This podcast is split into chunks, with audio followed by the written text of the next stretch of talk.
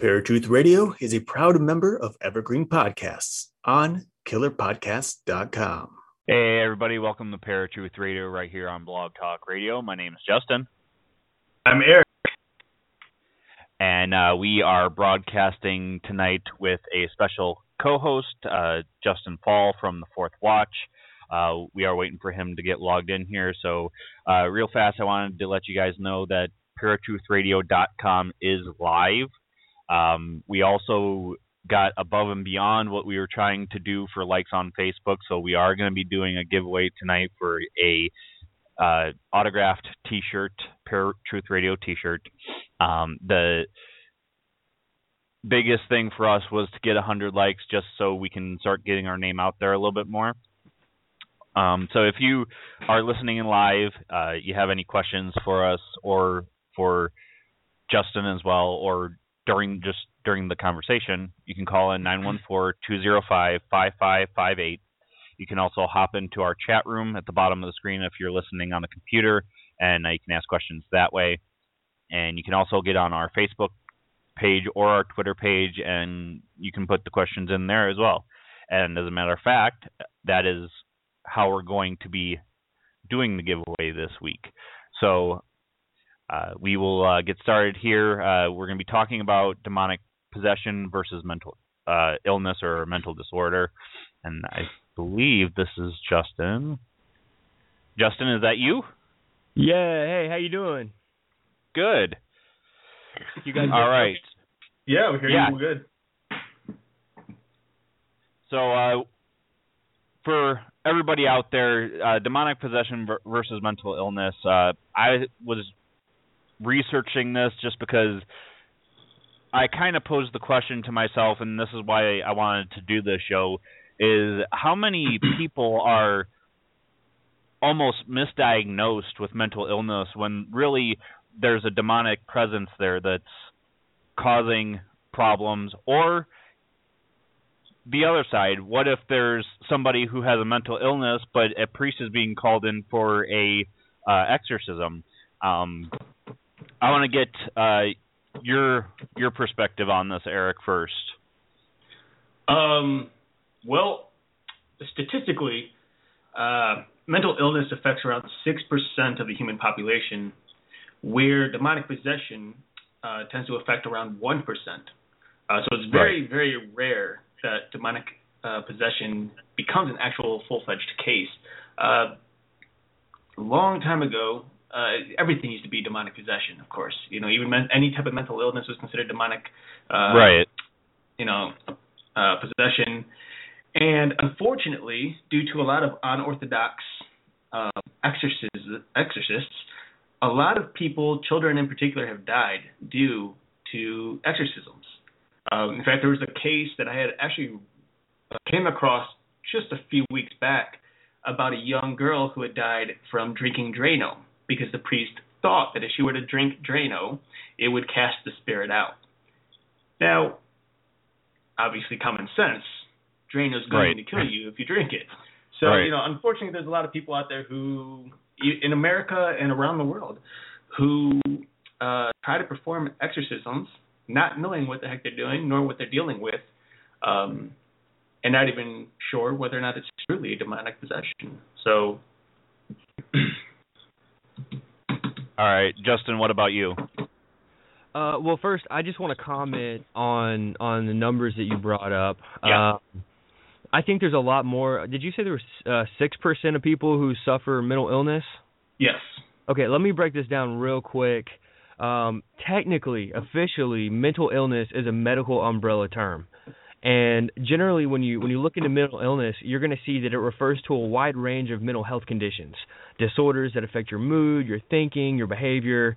Some examples would be depression, anxiety disorders, schizophrenia, even eating disorders. Believe it or not, are considered mental illness. And then this whole other umbrella of what they call addictive behaviors.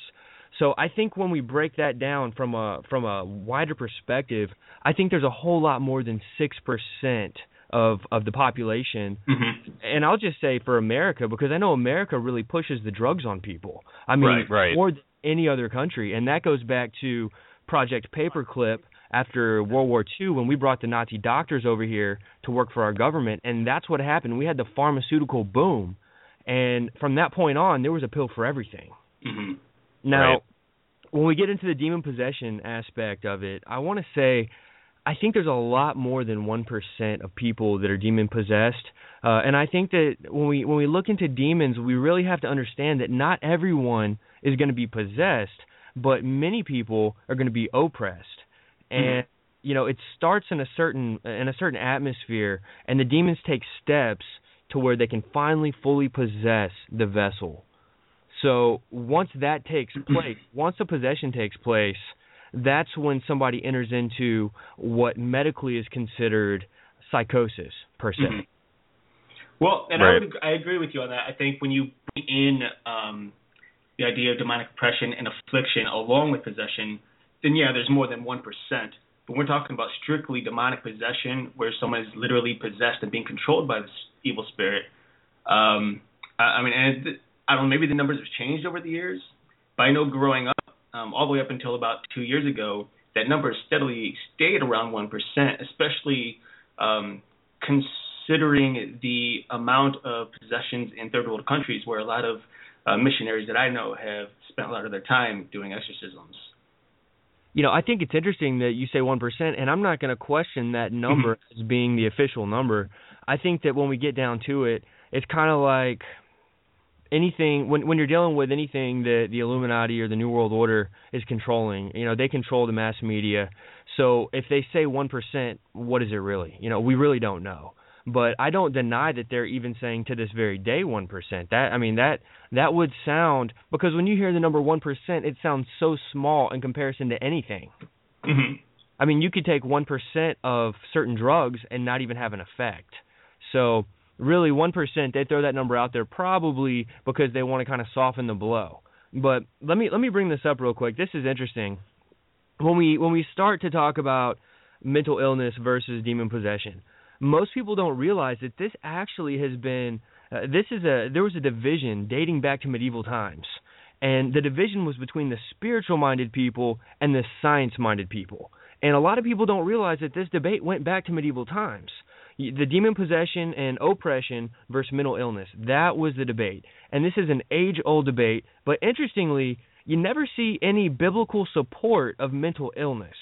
However, there is much biblical support in regards to demon possession and extreme demonic oppression. Now, you could say, well, there's depression in the Bible, absolutely, okay? And and there's things in the Bible that are mentioned, although the word depression doesn't show up in the Bible. Now, if you're reading one of the newer translations, which I stay away from, uh, particularly the the New Living Translation is the only Bible translation that uses the word depression. But what we do see is we see anxiety show up in the Bible. Jesus tells people to be anxious for nothing.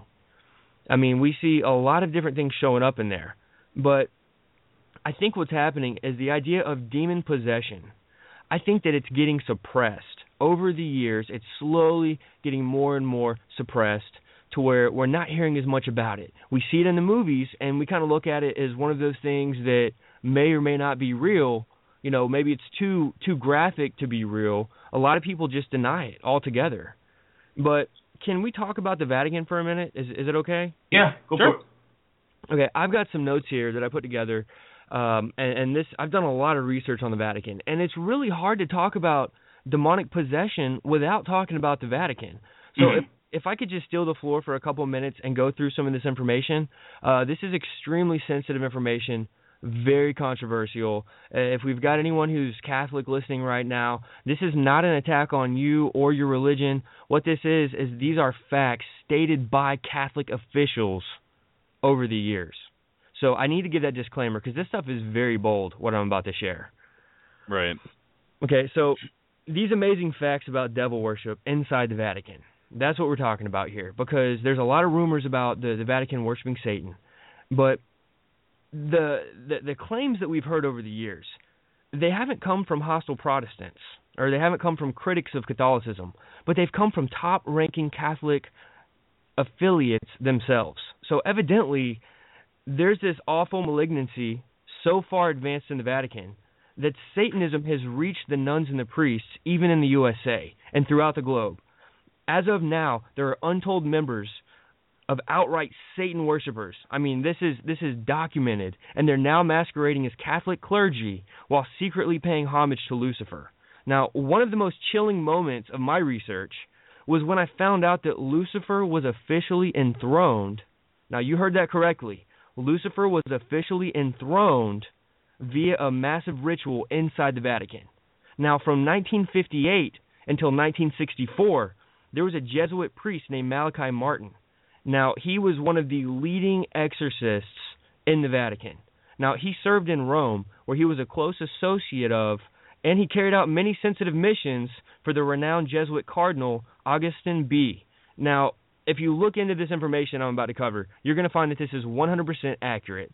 Dr. Malachi Martin, formerly a Jesuit professor at Georgetown, uh, nonetheless, he was a confidant of Vatican insiders and he flatly declared in a New York City interview, he says, "Yes, it's true, Lucifer is enthroned in the Catholic Church."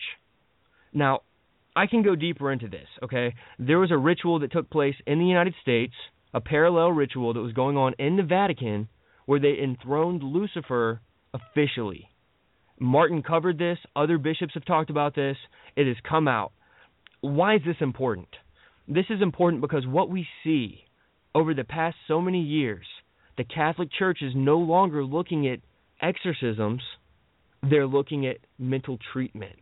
This is a huge, huge problem because if somebody's really demon possessed and you try to give them drugs, shock therapy, uh, uh what there's a number of different things that they try to put people through inside these psych wards. If they're really demon possessed, you're not going to get the demon out with this treatment. I don't think anyone right. would say that drugs are going to cast a demon out of somebody. Right. Know, what? Do, real quick, let me break. What are y'all's thoughts on that? Have y'all are y'all familiar with the Lucifer enthronement ritual? I can't um, say that, that I am. Um, I do know that I mean the Catholic Church has been under scrutiny for years. I mean it, there was the whole uh, priests abusing the boys, and there's been just numerous controversies with the Catholic Church. So it doesn't surprise me that there are other stories out there and uh, actual Catholic priests coming out and saying that that's what's going on, but I haven't heard of it. No. All right. Well, what's interesting about this is Malachi Martin was actually on record uh, with mul- he did multiple interviews later on in his life but he did a well-known interview with the Fatima Crusader. Now, that's a, a very popular Catholic publication. And he said that anybody who is a, anybody who is acquainted with the state of affairs in the Vatican in the last 35 years is well aware that the Prince of Darkness has and still has his surrogates in the court of St. Peter's. And anybody that knows St. Peter's, that's the main place in Rome where they meet. Mm-hmm. He said it's gotten so bad that in one shocking incident, he said high ranking churchmen actually took oaths signed with their own blood, and they, particip- uh, they participated in meticulously enacted rituals that blaspheme and mimic the holy sacrifice of Mass. Now, he's not the only one. There, there's plenty other bishops who have come forward who have even made public record at big get togethers.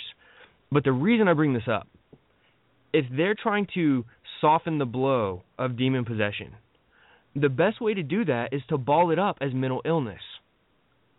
And we live in a society here in America where mental illness is okay, well, let's just treat it with drugs. Let's just treat it with different types of strange and cruel and unusual therapies. So that's the problem we're seeing right now. And I think that problem goes back to the Vatican because they have been, for many years, the experts, we'll even say the pros, on exorcisms. Generally, in a movie, if you hear of exorcisms, boom, Catholic priest, call the priest, always. Right. Now, this takes us to the point: how are exorcisms legitimate? You know, how do they work? Because if you're not a Catholic, if you're looking at this from a Protestant perspective, you're thinking, okay, well, we don't believe in the Catholic faith.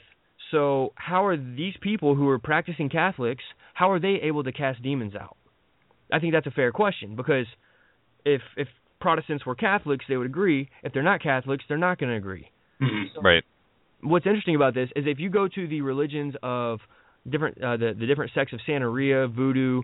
Um, I mean, there, there's a bunch of different sects amongst those. Palo Mayombe.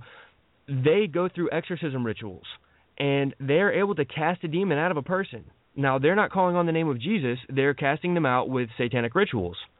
The reason they're able to do this, there's a hierarchy of demons, and this is very important to grasp.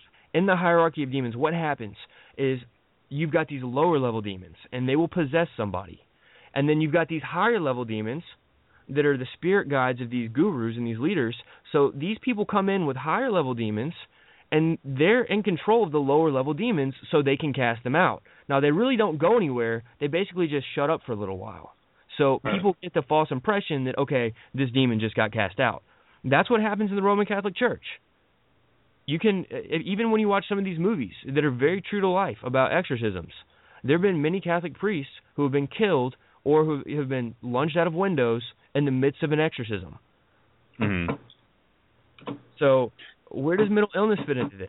I mean, it's a great question. How do we know what's the difference in, in demonic possession and mental illness? Yeah, and it it's the biggest question to me out there, just because we do live in an age in the United States where uh, mental illness, seeing as that is a huge umbrella word for pretty much anything you can think of that is a problem with uh, a person.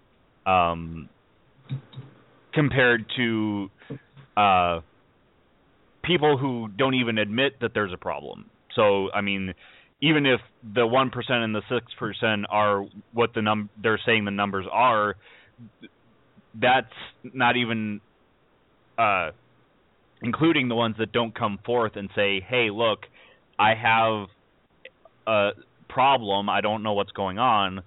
Can somebody help me?" Mm-hmm. And then how many people kill themselves? You know, they don't come in for help. Right. They just they, it's a battle they can't win, so they just they off themselves. Right. Well, you know what's interesting, and, I see this a lot with uh, a number of different um, exorcism cases. Uh, you, you see the people, as you just mentioned, casting out demons, and it's not always Catholics, voodoo, you know, priests, and etc. Uh, but all they do, like you mentioned, is they just cast out the demon, and that's all. But Jesus made it very clear in Matthew 12:44.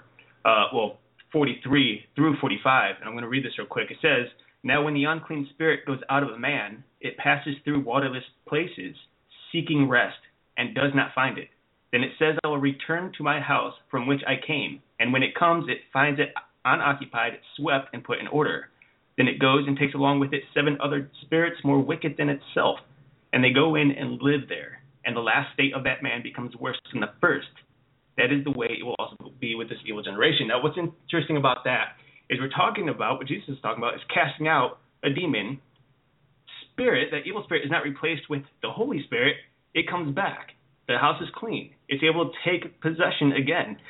What a lot of these priests are not doing when they cast out a demon, they're not leading these people to Christ and having them accept Christ as the Lord and Savior. Because that's what you have to do in order to keep the demon out once you fully place your faith in Christ and you accept the Holy Spirit, that demon or any demon in existence can never come back and take possession again.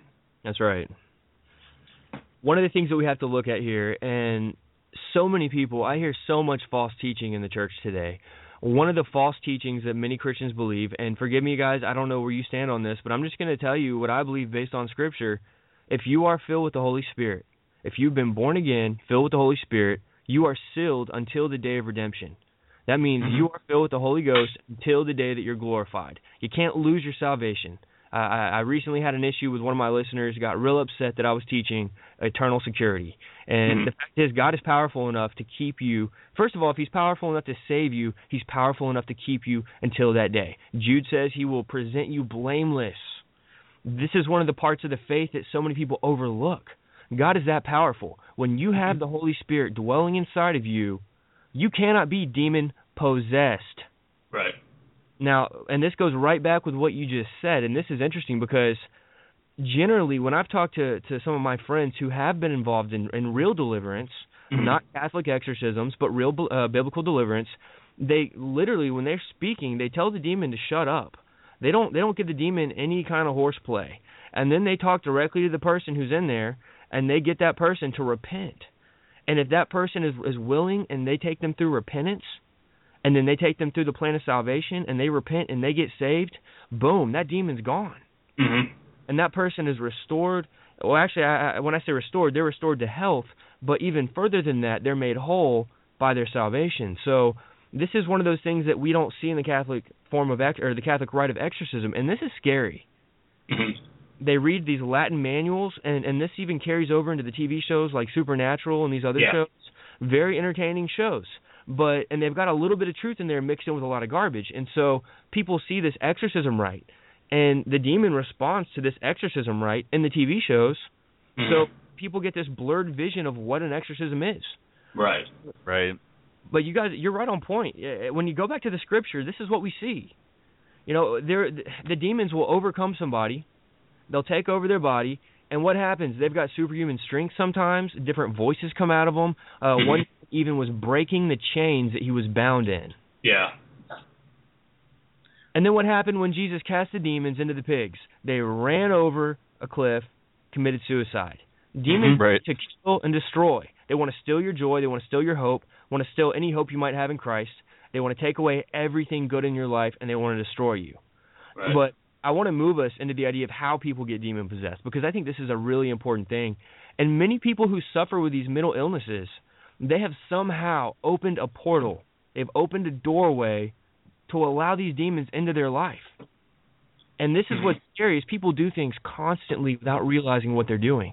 And so they might be suffering this demonic oppression, this spiritual warfare gets real heavy. They don't know what's going on.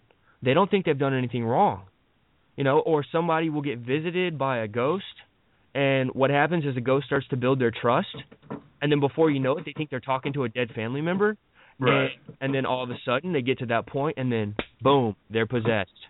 Now possession is the last step the last phase of oppression. Oppression leads to possession. People start playing with the ouija boards. They start listening to satanic music that's got rituals in it. They start watching movies that have real rituals in them. They open up doorways. So when we start talking mental illness, I just have to be so bold to say I don't believe there's anything as mental illness. And let me tell you why. Now, granted, somebody gets to be 70 years old, 80 years old, and they start having health problems, and let's say they come down with dementia. Mhm. I don't understand dementia. I'm not going to sit here and act like I do. At that point, something's strange. Okay, my grandma, excuse me, my grandmother was a born again Christian. She came down with dementia later in her life, and man, let me tell you, dude, she checked out. I mean, she was like she had checked out, and there was somebody else in there. Yep. I don't, Mhm. Yeah. can't explain that. Right. But everything else, all these other instances that we see here, we look at the, the depression, the anxiety, the schizophrenia, the psychosis, all these different disorders, I believe they are 110% spiritual. They're dealing in the spiritual realm. They're affecting your heart, they're affecting your mind, they're affecting your soul. And guys, your mind and your heart, when the Bible talks about your heart, it's not literally speaking of your organ. We're talking about a connection between your soul and your mind. And this is the area that's affected with depression, with anxiety, with psychosis, all all types, all manners of quote unquote mental illness, they're all linked up to the same area. So I can't believe that there's such a thing as just a normal mental illness. Mhm. Now, Right. you guys are free to, to come in and chime in with what you guys think, but that's where I stand on the fact. well, I mean, I agree to some extent with you. I think, uh, I mean, personally, I myself personally, I am clinically diagnosed with obsessive compulsive disorder, and it gets really bad sometimes.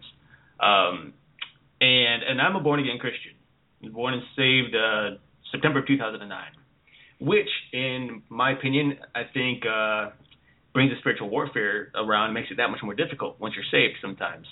Um, however, uh, when, when you look back on my past and think of the medications that I've taken, I've taken quite a few different types of medications, uh, mostly antidepressants because they don't have a medication for obsessive compulsive disorder. Uh, that particular disorder is actually uh, a chemical within the brain uh, that is not produced, and it causes you to have certain thoughts that most people don't have. Um, it causes you to do things uh, and as anyone who knows obsessive compulsive disorder, it can be as simple as turning a light on and off over and over and over again, uh, to even contortions uh, of the body, which would look a lot like demonic possession when you look at the films and what it says, and when you uh, talk to people who have witnessed true demonic possession. It's very similar. Um, but I think there is, it, though there is a very fine line between demonic possession and uh, or demonic oppression and mental illness. And I think mental illness is indeed a problem that we have due to the fact that we have a fallen nature. I think everything was perfect, you know, back before Adam and Eve sinned. But once that happened, everything fell apart, and that includes the sanity, if you will, um, that we should have had from the beginning, and unfortunately lack. Uh, but I think, yeah, I think there are certain cases where it is simply mental illness and not spiritual. Okay, well let me let me pose a question here. Uh, and, this is interesting. And again, you know, I'm just giving my opinion here based on what I've studied, and and I understand that that you know not everyone's going to agree on every topic, but when we start talking about mental illness, um, you know, for instance, the the disorder you're talking about, is yeah. it not possible that this is demonic oppression? This this is something spiritual going on where this is because here, here's what happens: is Satan he will attack the believers where he knows he can get them, because once you're born again, you get strong in certain areas, and then certain areas are still weak. I get that. Everybody has their own their own failures and their own weaknesses. Even Paul talked about I do the things I don't want to do, and I don't do the things I want to do. And this is the Apostle Paul, who, in my opinion, is a hero. But we all struggle, and we all have strengths, and we all have weaknesses. And the devil will come in in the spiritual realm with his demons, and they will come in and they will try to get you in any possible area they can. Mm-hmm. And even in Scripture, uh, we have the case of epilepsy. You know, I lost a friend over this. I one of my friends was suffering epilepsy years ago, and I brought up scripture on it because I told I told them that I believed that it could be cast out, and they basically got really upset with me and they didn't want to talk to me ever again. But the scripture is clear that there is an epileptic spirit that was affecting someone in the Bible. Mm-hmm. So we know that epilepsy can be directly linked to a spiritual matter. I mean, anything, and I mean, we're talking major major issues go right back to the spiritual nature. But the the whole thing about the spiritual warfare is it's the invisible war. It's the war right. that's taking place behind the scenes. And as humans, it's our nature to try to figure out a rational explanation for everything. Mm-hmm. But I tend to think that even with your situation, it's very possible that this may be an attack on you. Well, and I'm not saying it's that it isn't, but what what I'm saying is, for example, and this could be kind of a uh, an out there example. When a baby is born, it cries right away. Um, that crying is something that's due to sin. Because right off the bat, the moment that baby is born, it's in need of something. It's in need of their mom or their dad. They're very they become very selfish right off the bat. And of course, a lot of people won't agree with this because children are innocent, babies in particular, newborns, they don't know any better. But the moment they start crying it's just an effect of sin. Um, the fact that they need something, they need control, they need to have uh, someone help them. You know, they, they don't have the ability to do anything of their own. Just like anyone who's fallen doesn't have Christ, they don't have the ability uh, to truly live a Christ-like life without Christ. They can't be saved apart from the salvation of Christ, from His grace and His mercy. And being fallen, I think that there is the ability that's already there, the little seed of what is, in this case, mental illness, uh, obsessive compulsive disorder. And what Satan does is he takes that seed that's already planted and he twists it. He adds little things to it to make it uh, a stronger effect. Uh, there's times where I'm completely calm and fine. Then certain stresses come into my life and things start going crazy. Is that spiritual? Yes, I absolutely believe that is spiritual. I can see times where I'm getting closer to God, I'm getting stronger, and something bad happens. And why does that happen? Is it God testing me? Well, yes, he'll use that as a test. But also, Satan or his one of his demons are coming in and they're twisting it, manipulating the situation to make it very difficult for me. And there I go and I drop back into obsessive compulsive disorder again. But there's other times where I'm just completely fine, hanging out with friends and family and everything's good and going smooth, but I still have random thoughts in my head. Uh, and, and you got anyone out there who's listening, you can do the research on obsessive compulsive disorder and find out what those type of thoughts are. They're not good thoughts. I'll tell you that right now. No, let, let, let, me let me just say something because what yeah. you're talking about here, it doesn't just affect the uh, obsessive compulsive disorder. We're dealing with when you talk about thoughts. Generally, they're voices. Okay, they're voices that come, and sometimes it's not an audible voice. Sometimes people think they hear the voices. Sometimes they just think it. But regardless, it's a voice that comes in and it speaks to your spirit. It speaks to your mind. And you know, the Bible tells us very clearly. It says that we are not to be held. Uh, what's the terminology? We are to hold every thought captive, but we are to be held captive by no thoughts. When Mhm. we start to be, and, and this doesn't this doesn't just deal with somebody with obsessive compulsive, but somebody's thinking about something they want, and they're overtaken by the thought. You know, and, and we all we can all fall guilty. I mean, th- this is something that happens to everybody. We are so easily overtaken by our thoughts, and sometimes they're not our own thoughts. Sometimes they're demonic oppression coming in. So, I mean, and this is something that I even deal with sometimes. Sometimes I hear the, like these these things are trying these voices are trying to tell me things, trying to tell me to quit doing my radio show, trying to tell me to to quit preaching the gospel. I mean, it's crazy. I mean, this is just the type of demonic activity that this is the type of warfare that I struggle with. But I'm telling you that I do believe with all of my heart that your obsessive compulsive disorder can be conquered in the spiritual realm without medication. I believe that with all my heart. I believe that this this spiritual warfare that you're struggling with, and I say it's a struggle because we all have different struggles, and this is one that you're dealing with. I believe in Jesus' name that whatever it is that that's attacking you, it can be cast out, it can be conquered. It's not going to be easy because Paul talked about always having a thorn in his side. So it Mhm. it's one of those things that the Lord allows, not that the Lord sends it, because the Lord doesn't send tests. Go back to Job. The Lord doesn't send these things; He allows them. You know, Right. it's always the enemy that that comes to attack. But God might allow this particular type of attack in your life for the rest of your life for some purpose to keep you drawn closer to Him. I don't know, but I do believe that it's spiritual, and I believe, God willing, that it could be conquered. Just like anything, people struggle with porn addiction. I got to bring up porn addiction because it's a spiritual matter. And I can say this. I don't like to say this very often. Uh, this is kind of personal, but I guess I, I guess it was about maybe 13, 14 years ago. I got really hooked on porn, and uh, I just I, I was I was hooked on it. And I Mhm. remember downloading pornography on LimeWire back in the day when LimeWire was what you know that was just this is dating me, but back in the day we had this program that would Yeah. download songs and Right. videos. You know now it's totally different, but uh, I was downloading pornography, and I remember, and we had dial-up internet, okay, and I remember sitting there in front of my computer screen, my big old box monitor, and it was like I remember about 11:30 at night. I'm downloading some stuff, and I will never forget the conviction that came over me. The Mhm. sun came up on me, guys. The sun came up, and I'm still there trying to download porn, looking at things, and I got so convicted. And I wasn't walking with the Lord, obviously, but I knew that I had been taken captive Mhm. by that whole scenario. And I think that if we're not careful, that we can, all, even as Christians, we can allow certain oppression to come in and to hold us down. And I'm not saying this about you. I'm saying this in general. Yeah. Uh, when you know we can allow certain things just to come in and hold us down.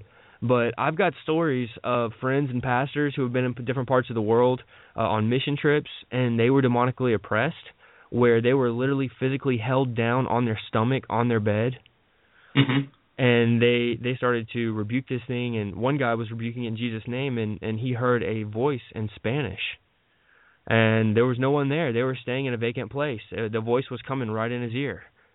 I mean demons they will sometimes attack us physically sometimes they will attack us spiritually but in reality they only can attack us up to a certain point when we have the Holy Spirit and that's the good news. Right. Well, and that's all, like a good account of that is uh, the Book of Job. You know, uh, Satan was only able to go so far with Job based on what God would allow and wouldn't allow. And I think it's very still the same way today. That's right. And All right, and well- Job, you consider, I mean, he got he got attacked from every angle. I mean, Right. we had uh, he had things coming attacking. I mean, from his, I mean, literally from the floor up. Mhm. And y'all remember that his, he, you know, his his friends and his wife, they were pretty much, you know, on one hand you had people telling him, hey, you you basically did something to bring this on. Then on the other hand, you had his wife trying to pull him away from God on this, trying to turn his back on God.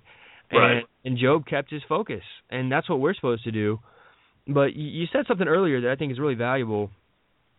If somebody, if somebody's seeking some, you know, we'll just call it a, a watered down form of exorcism or a mm-hmm. biblical form of deliverance, it's very dangerous Right.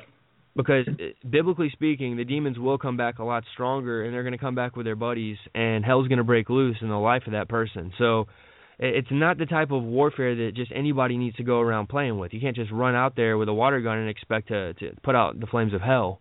Right. So it's really important that people understand that. Um, but I, I really need to point something out here because I want to make sure I stay on topic here.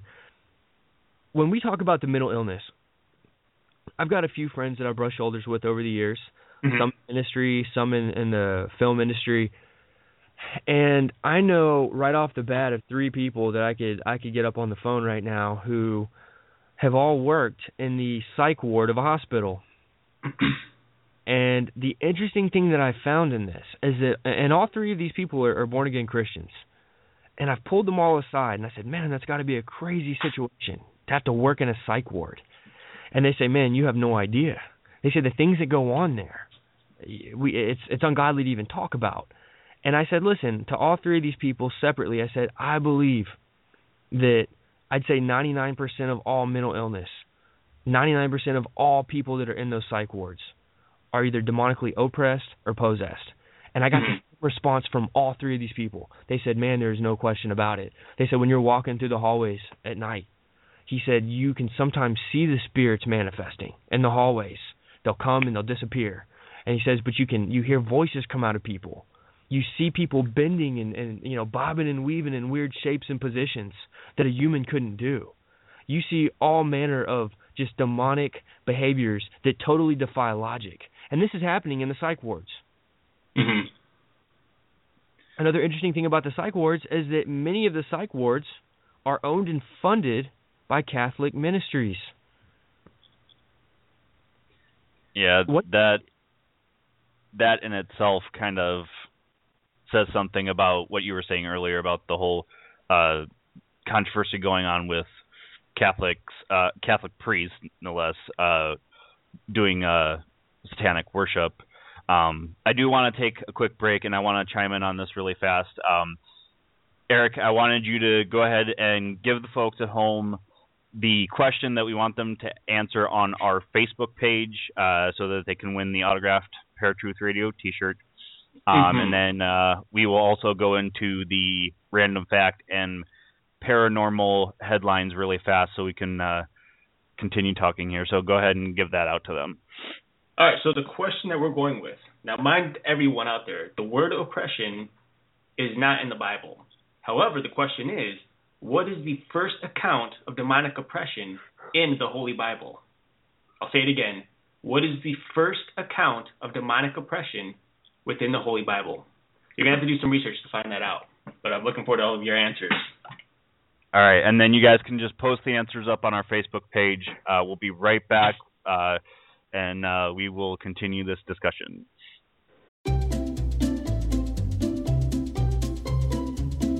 Hello, and welcome to Novel Conversations, a podcast about the world's greatest stories. I'm your host, Frank Lavallo, and for each episode of Novel Conversations, I talk to two readers about one book. And together, we summarize the story for you. We introduce you to the characters, we tell you what happens to them, and we read from the book along the way. So if you love hearing a good story, you're in the right place. Our ninth season is coming this fall. Tune in to hear from some of the all time great authors Charles Dickens, Jules Verne, F. Scott Fitzgerald, and more. Subscribe to Novel Conversations wherever you listen to podcasts.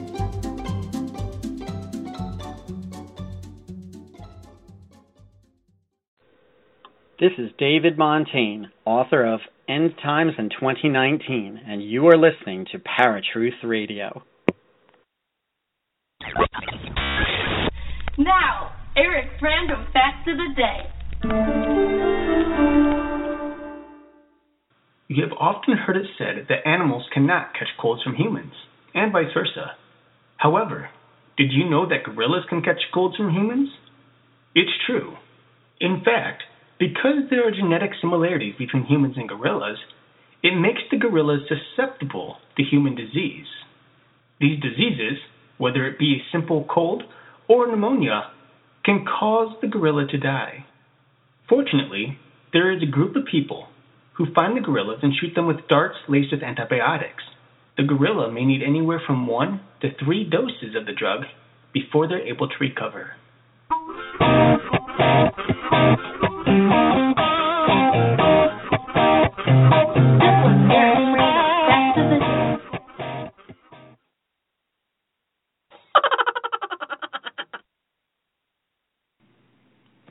This is Bill Hall, author of the book The World's Most Haunted House, and you're listening to Paratruth Radio.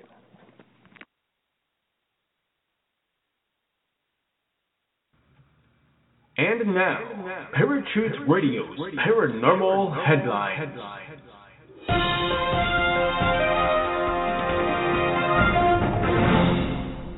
Justin here with your paranormal headlines.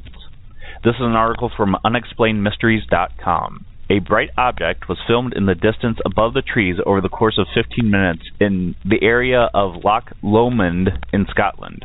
The bright object can be seen hovering above the horizon before slowly descending towards the right. The filmer emphasized that he did not believe it to be a plane, helicopter, or Chinese lantern, and there was no noise throughout the encounter. It was filmed at around 5:25 p.m. on February 1st. Both Scotland Police and the local Coast Guard claimed to have no record of any aircraft in the area at the time, and, it didn't appear to be a meteorological phenomenon. The most widely suggested theory, however, is that the object is actually nothing more than the planet Venus, which currently appears very bright and low down in the sky. It moving towards the right can be attributed to the rotation of the Earth. This was a segment of Paratruth Radio's Paranormal Headlines.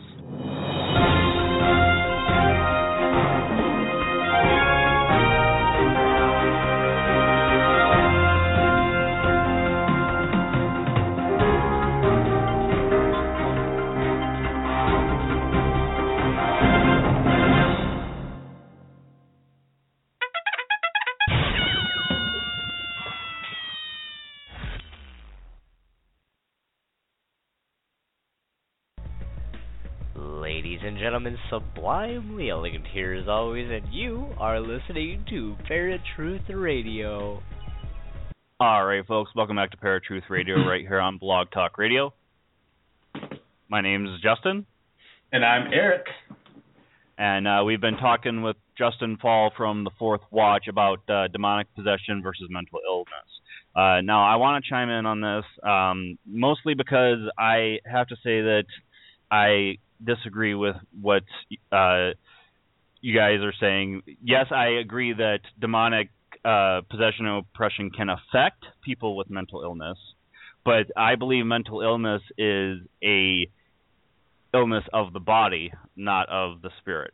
Yes, again, like I said, it, demonic oppression or possession can affect it, but I think that mental illness is a completely different entity than um, than demonic possession. Um, mostly because, and this is where I did a lot of research. Uh, a lot of people that I've come across and have talked to, they've gone through the whole demonic possession thing or oppression, tried to be saved, uh, went to their uh, church or their religious leaders and they tried to help and it didn't help where they went to a doctor and either through uh counseling uh medication whatever it was that helped them that's what helped them and they became what most people would be considered normal. Uh i myself have dealt with depression my entire life. I was also told when i was younger that i do have a small case of obsessive compulsive disorder and when I asked the doctor why why he thought that it was the fact that I have certain facial tics and uh body tics that would link to obsessive compulsive over whatever other cases there may be. Uh and um I too became saved when Eric did. Uh do I have the exact uh, same opinion as Eric? No, I do not. Uh, that doesn't mean that I still don't believe in Christianity. It's not that I don't believe in Jesus Christ. It's not that I don't believe in God. It's just I have different opinions of what is really out there. Um, again, does that mean that I'm not being influenced by something? Sure, I will admit that there's probably a possibility of that. Do I think it's highly likely? No, I don't. Um, and there are numerous people out there that have mental illnesses. Uh, as Justin said, that falls under a huge umbrella of uh, addiction, compulsion, uh, schizophrenia, um, so many other things that that you can put under that one window or one umbrella. Um, but uh, I do have to say that I do disagree as far as demonic possession or oppression causing mental illness. Can it Mhm. affect it? Yes, I believe it can affect it 110% and uh, overexert that to the point of uh, the demon causing it to have a break and be able to get into that person uh, to, to possess, to actually possess them and, and do further harm. Um, but and that's like I said, that's just my own opinion on it. Um, you guys can take it as it's worth, but that's what my, my beliefs are. Um, Can I? do. um, now, are you are you speaking more so towards the depression side of things, or just a, a general blanket statement here? Um, just in general as mental illness, uh, not just depression, but other mental illnesses. I believe are a completely different entity other than demonic oppression and demonic possession. And the same thing, like demonic possession and oppression, affecting mental illness in general, not just depression, not just schizophrenia. All mental illnesses can be affected by, demonic possession and oppression because they're going to twist whatever they can to get get to that person. Now, let me let me just um, two things I'd like to say on the matter, if that's okay. Yeah. Um, first of all, I totally agree with you when it comes down to it. Not not every Christian is going to agree on things, and Mhm. You know now there are certain things of the Scripture that if somebody doesn't agree on, then you might not want to associate with them. I mean, there's some certain fundamentals of salvation that are, you know, they're they're non-negotiable. You know, Jesus is the only way. The virgin birth. I mean, I, the the burial and resurrection. There there are certain elements of Scripture that cannot. Uh, you either believe it and you're saved, or you don't believe it and you're not saved. But Right. you get into some of these topics like what we're talking about and you know i would i would warn anyone listening right now that you know if you've got a friend that's leaning on one side of this and you're on the other side if you divide over that then you're committing sin because as christians we have to be the body of christ we can't divide over something like this um and so what we're doing here we're having a healthy discussion here now i want to make Right. a comment about depression specifically Okay. we actually we don't like I said earlier, we don't see the word depression showing up in the King James Bible. But we see the we see all these different um what's the word I'm looking for? These symptoms. We see all these symptoms listed in the Bible that are clearly symptoms of depression. Now, I'm going to take you guys back to David, King David, and also to Jeremiah. Now, Jeremiah, for those of you who don't know, he's known as the weeping prophet. He wrote he's a prophet who wrote Jeremiah and he also wrote the book of Lamentations and the word lament means to cry. Mhm. Now, Jeremiah was clearly struggling with some depression issues. And this is not my opinion. You can go back and read Jeremiah or Lamentations. And David struggled with different times of depression. And both times, if you go back and you really examine the scripture, you're going to find that it was clearly a spiritual issue. And they were crying out to have their spirit renewed and restored with the Lord.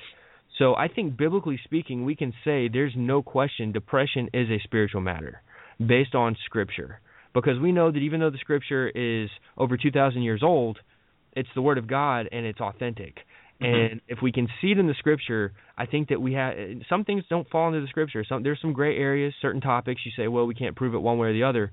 But depression is very clear when you start to look at some of the symptoms of depression and you see these men of God crying out to God. Now they weren't possessed, but they were being oppressed. They were in the spiritual war and they cried out to God because they knew that that was the only freedom they could have was for God to come in and restore their soul.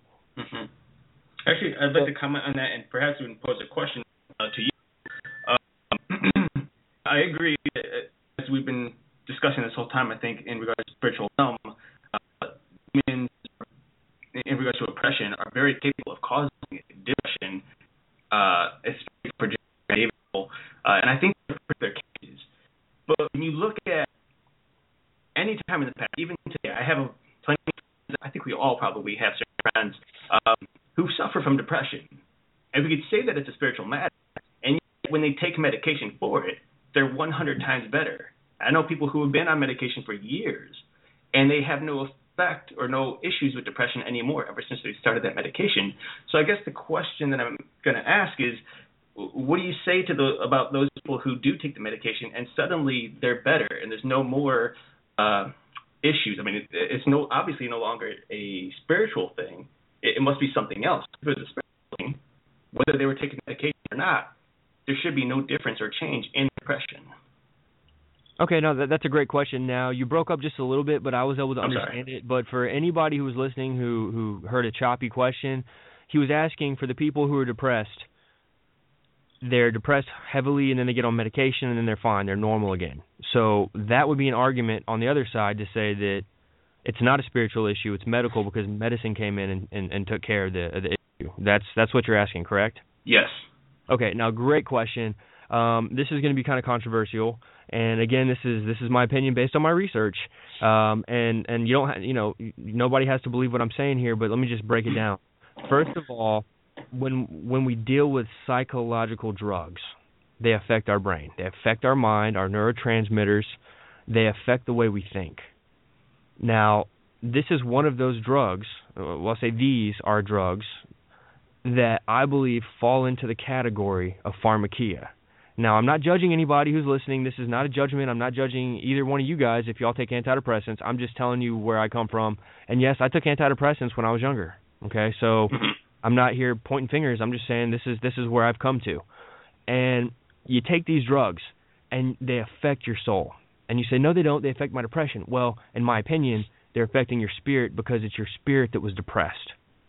And that's biblical because it's your spirit that suffers these different feelings. Your emotions are affected.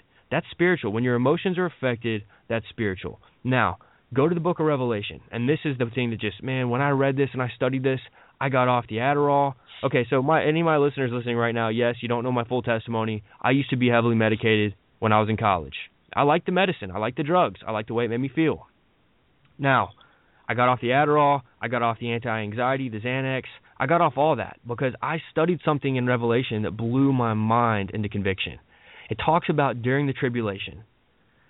It says that men will not repent of their sorceries.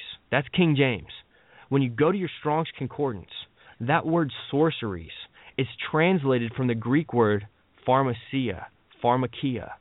And then you go deeper into it, and you're dealing with drugs that affect your psyche. Men are not going to repent of their drugs that affect their psyche. Revelation. I don't have the I don't have the chapter in the the book here, but if you or the chapter and verse, but if you Google Revelation, pharmakeia, Revelation, men not repenting of their sorceries, it's going to pop up. You do a word study on that that word sorceries. That made me realize because I was taking the Xanax and the Adderall and some other stuff, it was affecting my spirit. It was allowing me to feel normal. And what happens when people start taking these antidepressants? Sometimes they get put on a large dose. Not everybody, but sometimes they do. I've known I've known more than a handful of friends that were taking high doses of antidepressants.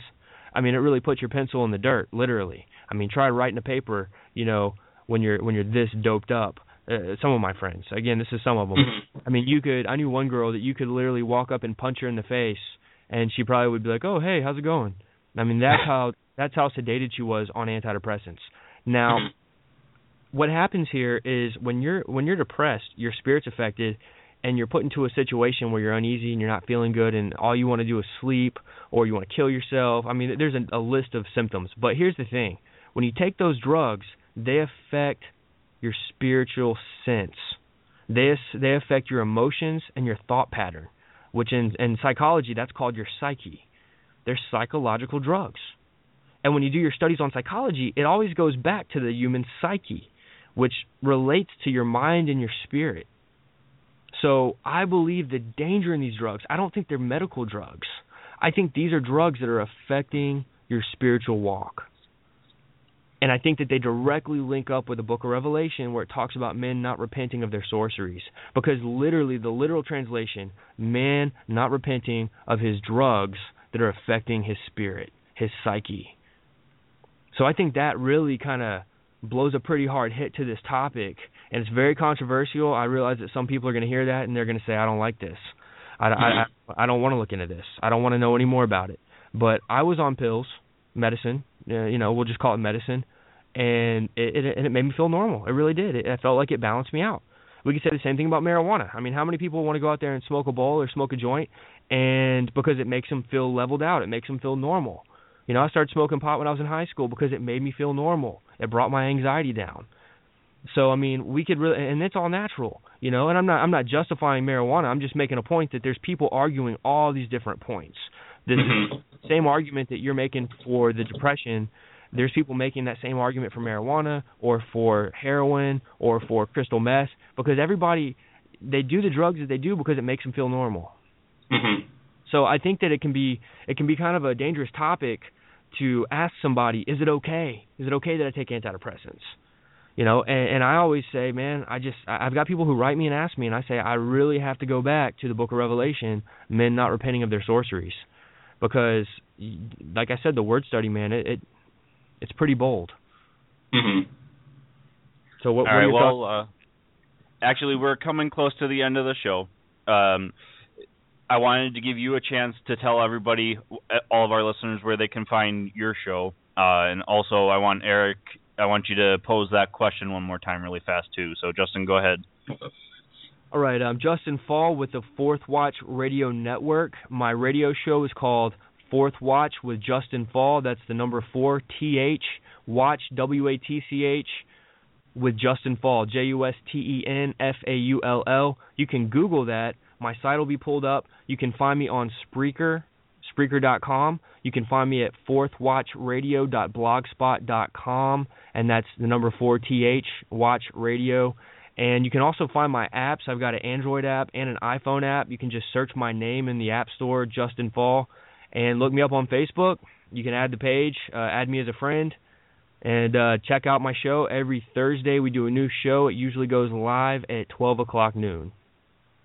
All right. And then, uh, Eric, go ahead and give that question as well. Uh, advertise that wonderful new movie that's going to be coming out for you. Yeah. Uh, again, this is the question for anyone who wants to win the autographed T-shirt that we're going to be giving out. Uh, the question is, what is the first account of demonic oppression in the Holy Bible? Uh, you're gonna do some research, look it up, send us uh, your answer. Hit us up on Facebook, facebook.com forward slash Paratruth Radio.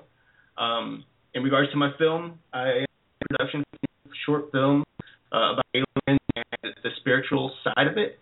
I'm giving too much away right now, but you'll be hearing more in the near future. Uh, but you know, check me out on Facebook. Uh, that's at facebook.com forward slash the revealed movie. Just like it, as many likes as you can. We're trying to get the word out there, uh, and eventually I am going to be giving- away free copies of that film, which will be coming out uh, in the spring of 2016. So stay, stay tuned for that. All right, folks. Uh, next week we will be talking about death. Sorry, got cut off by the lady. Uh, we'll be talking about uh, the death worm, the Mongolian death worm. For those of you that do not know what it is, this is going to be an episode you don't want to miss. On that note, uh, my name is Justin, And I'm Eric. and uh, we will talk to you guys next week.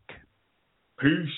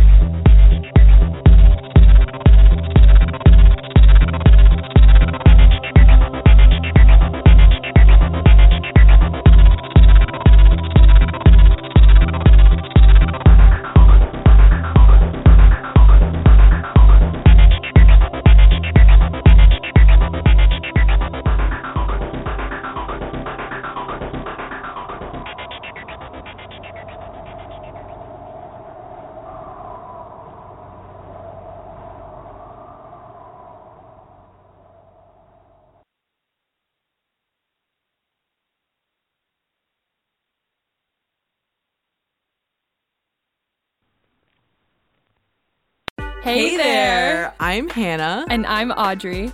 We are a sister filmmaking duo And co hosts of Sleepover Cinema, our show where we analyze the films that created the collective unconscious of the girls, gays, and theys of the late 90s and early 2000s. Princess Diaries, The Cheetah Girls, Aquamarine, Cinderella, the one starring Brandy. We haven't stopped thinking about these movies since we first saw them, and we want you to rewatch them and review them with us. Are these movies as bad as critics would have us believe? Do we even care if they are? We are always unpacking that very question on Sleepover Cinema. Check out Sleepover Cinema wherever you get your podcasts or at evergreenpodcasts.com. See you soon.